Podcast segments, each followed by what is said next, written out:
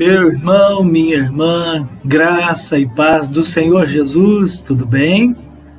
Que nesta hora o Senhor possa tocar a sua vida de uma forma especial. Nós estamos nessa série de mensagens, um mês para viver. Eu tenho certeza que o Senhor tem acrescentado ao meu e ao seu coração constantemente e intensamente. Amém, queridos?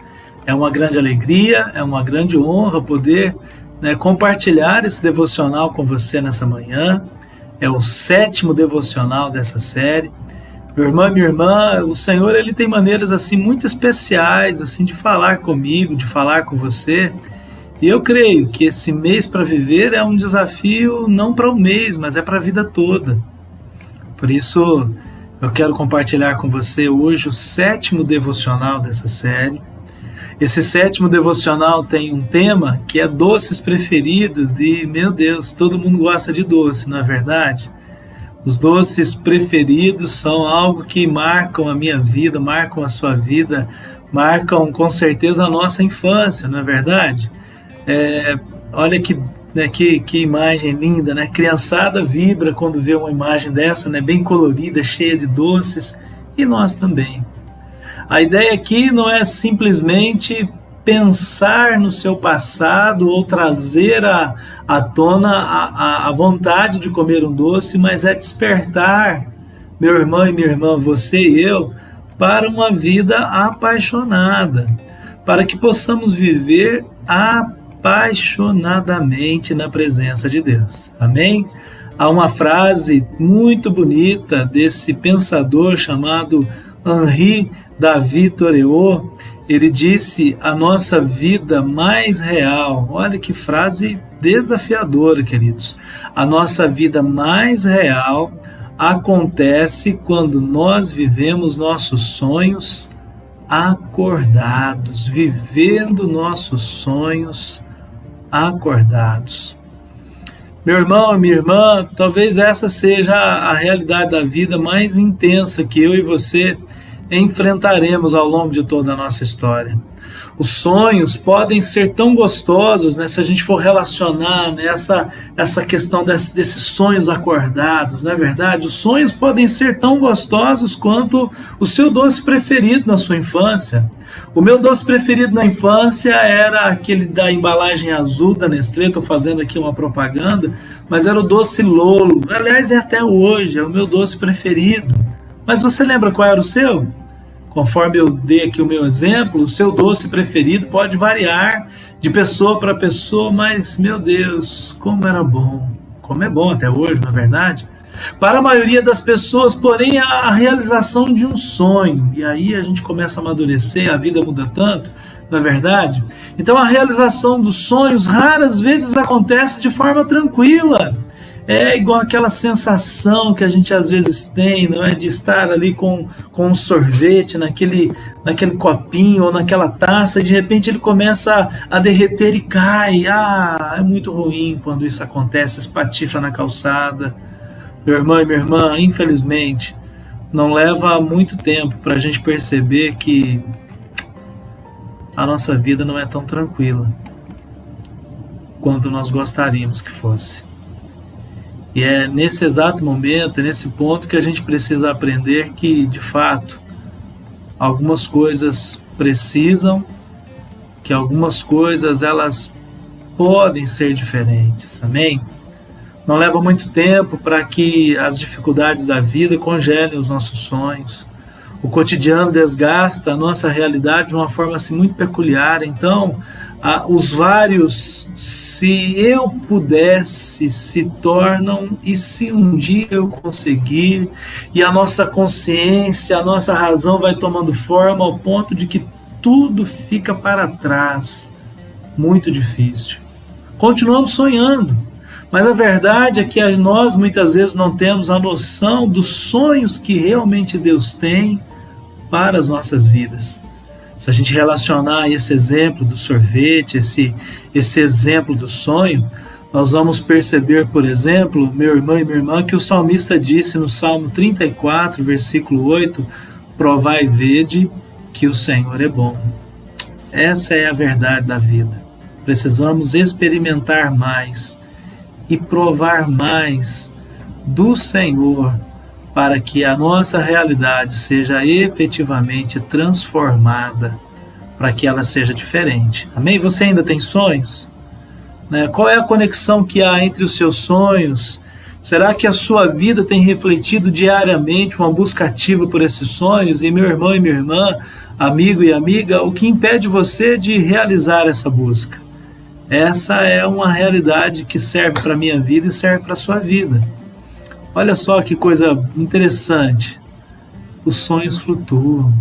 Meu Deus, os sonhos realmente flutuam. E talvez aqui, meu irmão e minha irmã, é o momento em que a gente precisa aprender a reconquistar a nossa vida. Os sonhos têm mais variedade que os sabores de sorvete, e o simples fato, porém, de querer alguma coisa não significa que esse sonho Deus é o responsável, que Deus o plantou no nosso coração. Talvez a grande questão seja como saber se um sonho é de fato de Deus ou simplesmente uma ideia que surgiu na minha e na sua cabeça. É certo que o sonho de Deus para a sua vida nunca será contrário à palavra dele, porque ele nunca se contradiz. Se o sonho que você tem vai contra a palavra de Deus, então, meu irmão e minha irmã, eu tenho que dizer para você, sem sombra nenhuma de dúvida, que este sonho não é a vontade de Deus para a sua vida nesse momento. O sonho de Deus emerge porque ele faz diferença na minha vida e fazendo diferença na minha vida, o sonho de Deus então ele vai além dos nossos limites para abençoar aqueles que estão ao nosso redor. Deus não quer tornar a mim e a você pessoas egoístas e vaidosas que só pensam em nós mesmos ou em si mesmo. Meu irmão e minha irmã, amigo e amiga, só você pode saber qual é o sonho de Deus para a sua vida. Ele nos criou como seres sociais, seres relacionais como Ele. Quando ele cria Adão lá na, na, no início né, da história bíblica, ele fala de uma maneira que demonstra o desejo que ele tem de se relacionar com a humanidade. Lembra que ele Adão representa a humanidade, o nome Adão é humanidade. Deus cria a humanidade para relacionar-se com ela e ele dá à humanidade a condição de escolher se nós desejamos amá-lo ou não. Ele deseja que nós o amemos e, e que nós possamos servi-lo de uma maneira interessante desprendida por escolha e não por alguma necessidade ou pela busca de algum tipo de benefício. Vale a pena refletir, meu irmão e minha irmã, como você e eu podemos fazer a distinção entre os nossos sonhos egoístas e os sonhos que são concedidos por Deus, plantados por Deus em nossa vida, como Deus revelou ou como Deus pode realmente falar do sonho dele para mim e para você. Eu creio que nós podemos olhar para o passado e, olhando para o passado, a história bíblica, a história, enfim, da, da salvação, nós vamos entender o padrão como Deus trabalha. E nesse momento, meu irmão e minha irmã, quando entendermos o padrão do, do oleiro que trabalha na olaria celestial, modelando a nossa vida, eu te pergunto: em que aspectos sua vida seria realmente diferente se você tivesse apenas um mês, um único mês um último mês de vida. Nessa grande estrada que é a história humana, infelizmente nós precisamos entender e perceber que Satanás, ele, ele trabalha, meu irmão e minha irmã, no sentido de contrariar tudo aquilo que Deus quer realizar. O ladrão veio para matar, Jesus disse isso em João 10,10. 10. Ele veio para matar, roubar e destruir, mas Jesus nos ensina que Jesus veio, que ele veio para nos dar vida e vida com plenitude, vida em abundância.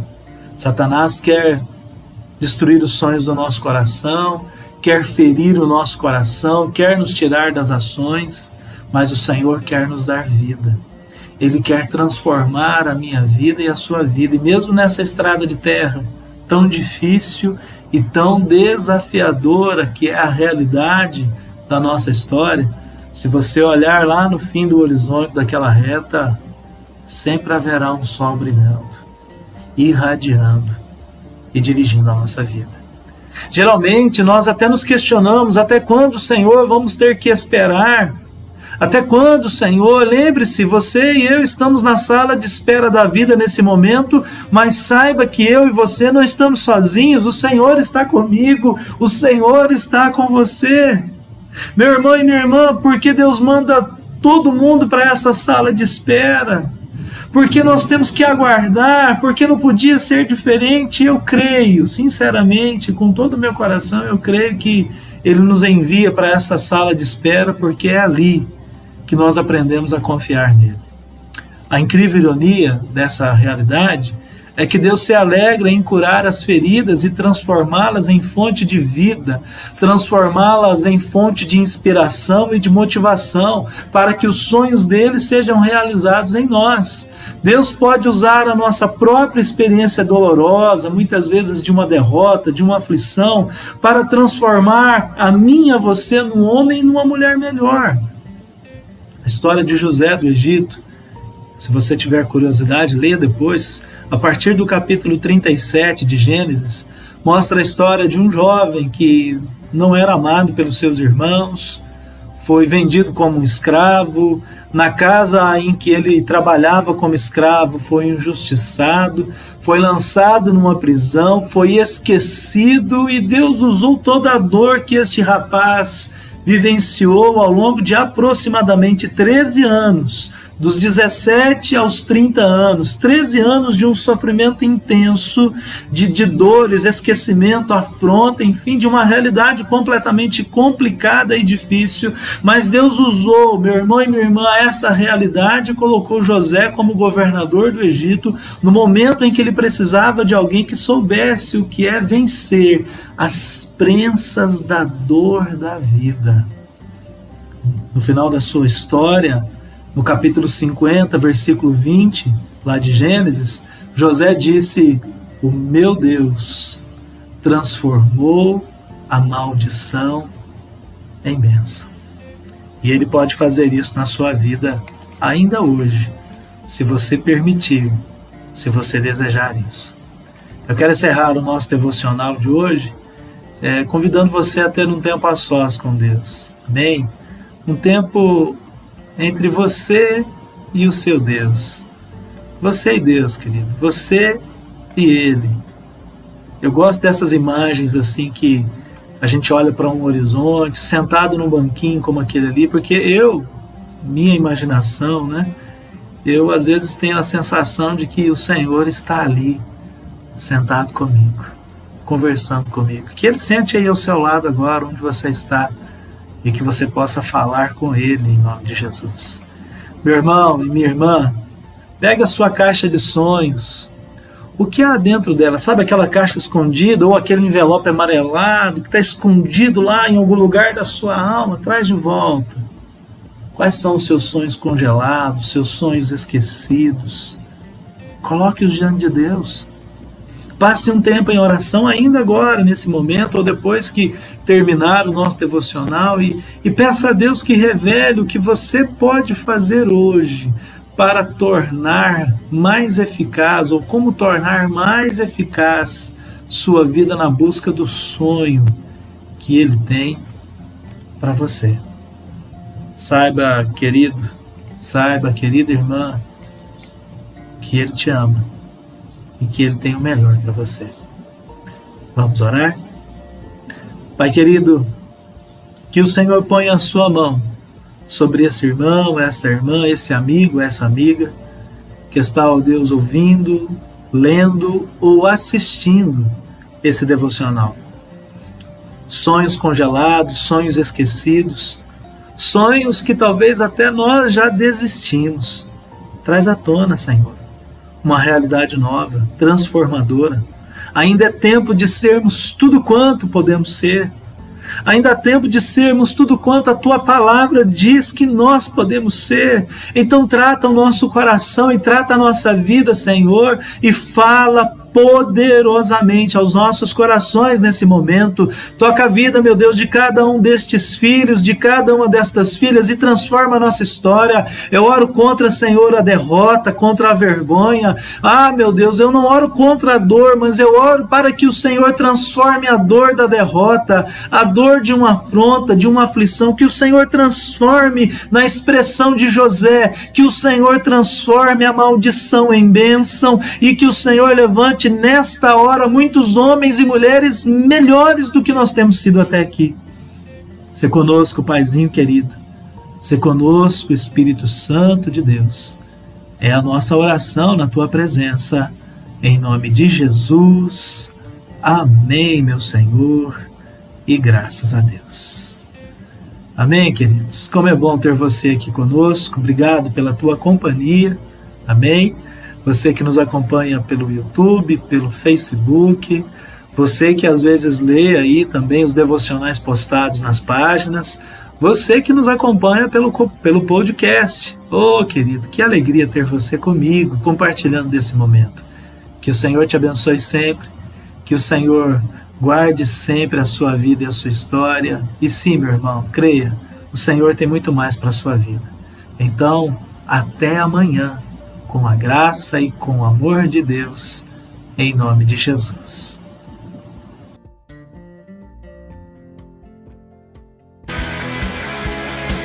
Um mês para viver.